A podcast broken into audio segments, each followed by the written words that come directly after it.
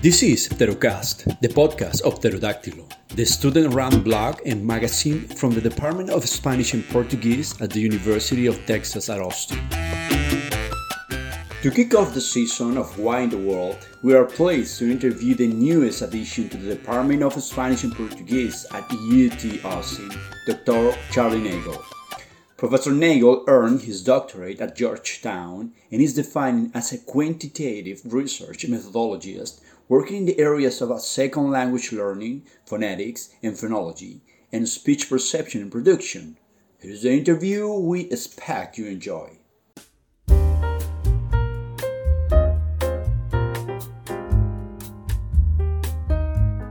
Hello, Dr. Nagle, and uh, thank you for being here. Thank you so much for your time. Firstly, we would like to ask you why do you research what you research?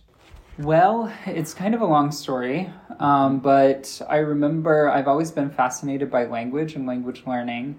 And actually, when I was in high school, I was learning, I started learning Spanish in high school. And at the end, I got to participate in this program, this like program called Governor's Honors, where you go to, you know, you can go in different disciplines. And it's basically like an intensive summer program for advanced students in different disciplines. And I was in my Spanish course and somebody said, Charlie, you speak really well, but you have, like, why do you speak with an American accent? And I was like, hmm. what are you talking about?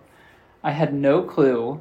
I always knew that I could like tell if people were speaking differently than me. Like I there were some heritage speakers and I could tell that we didn't have the same accent, but I wasn't like aware. I didn't have like metacognitive awareness of my accent. Mm-hmm. And so I had a friend in that program who's studying art and her name was Carla and she was from Cuba. And so I said, "Carla, people in my class told me I have an American accent. What's going on? And she was like, yeah, duh. Like, and I was like, well, help me. What does that mean? And she was like, well, for instance, and I remember this so vividly because she was like, when you say the word um, primero, you say primero with like American R's. And I was like, what?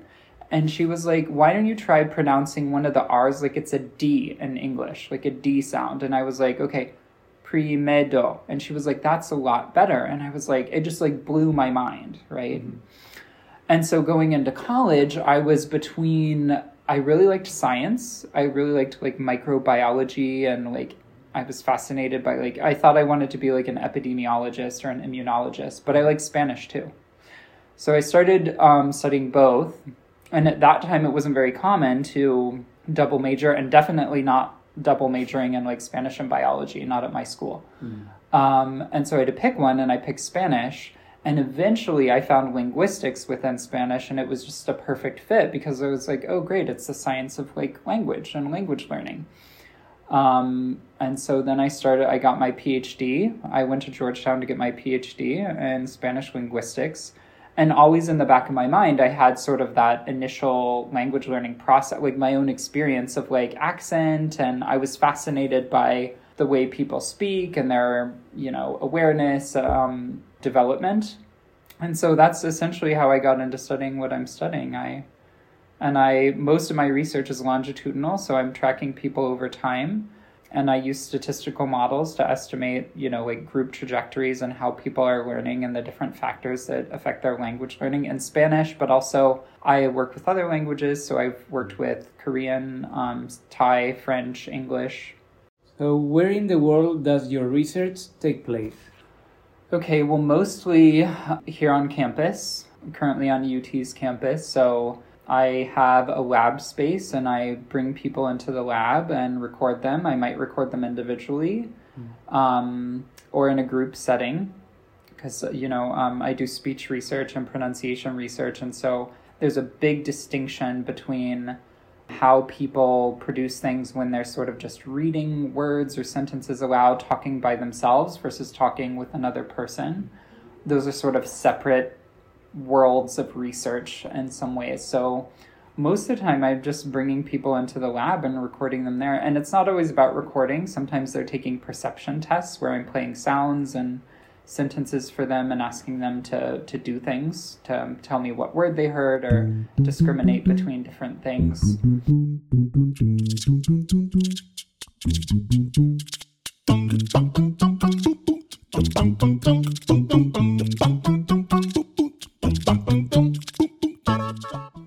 think is the contribution of your work to society or what motivates you about working in academia?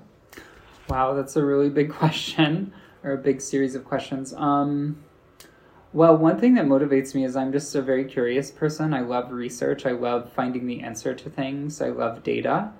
I've always been that way. So, coming up with a study, executing it, and then seeing what the answer to my research question is is pretty motivating for me. But I think my work has um, theoretical and practical value. So, on the theoretical side, I'm interested in cognition and how multiple languages are stored in the brain and interact, and perception and production. Most of the world is bilingual or multilingual, so trying to understand and contribute to that body of literature on bilingualism and multilingualism. For me, I'm coming at that from a language learning perspective, so I'm not always working. Sometimes I work with people who grew up speaking multiple languages, but a lot of the time I'm working with people who are just starting to learn a language a little bit later in life, so maybe in their teens or early 20s, and I'm looking at how that process unfolds. And we know that those types of variables, like the age of onset, like when you begin learning another language, that matters a lot, but there's many other variables that are important. So, looking at language in the brain and abstract representations of sounds and sound systems and how all of those systems are interacting in perception and production that has value for developing models of you know language in the brain uh, or the bilingual brain i guess you could say the bilingual mind. Mm-hmm. um, and on the practical side i mean i'm trying to help people learn languages better. So that means spanish a lot of the time but it could be other languages too um, so you know what makes somebody so how do i help people perceive and produce sounds more accurately? How do i help people hear differences that are important in language? So like an, an example from english might be what we were just talking about off off the record. Mm-hmm. um, like vowel contrasts in english like e leave live sheep ship which are really important because if you think about it if you can't hear the difference between those sounds it's going to sort of have spillover effects on your comprehension. So if you're not able to hear that vowel contrast accurately and process it accurately, then your sentence recognition and all of the processes that follow could be delayed. It, it could cause communication problems, right? And the same thing on on the production side. So if you're trying to say leave but you say live or trying to say sheep but you say ship, I mean we're using examples from English, but this occurs in other languages as well that could be a problem. So, how do we help people improve their perception and production? How do we help them improve their pronunciation? I should point out that the goal is not to have a native like accent at all. Um, mo- current pronunciation researchers don't believe that. Um, you don't have to get rid of your native accent in your second or additional language. It's completely normal to speak with an accent. We all have accents. So, what we're trying to do is help people improve their perception and production to a point where when they're speaking, they're easy to understand. That's sort of, we're dealing with two constructs called intelligibility, which is literally, can I understand what you're saying? And comprehensibility, how easy is it for me to understand you? Mm-hmm. And anybody that's listening to this, yourself included, who's a language instructor or who has ever interacted with a non native speaker will realize that a lot of the time you can understand them. Like it's not an understanding problem, but it might not always be easy to understand them, right?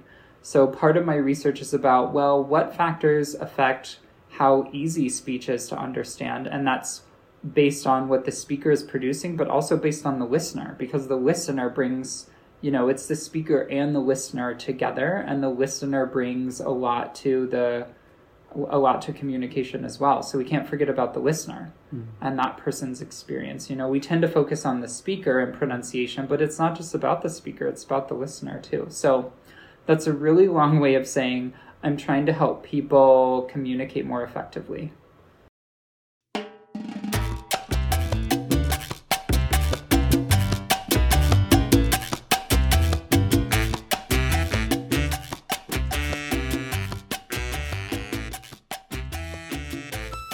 This was the first episode of Why in the World, the series of Pterocast, the podcast of Pterodáctilo.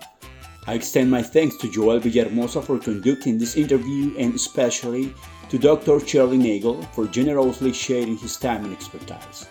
I trust you found it enjoyable and we look forward to reconnecting with you next week. Goodbye.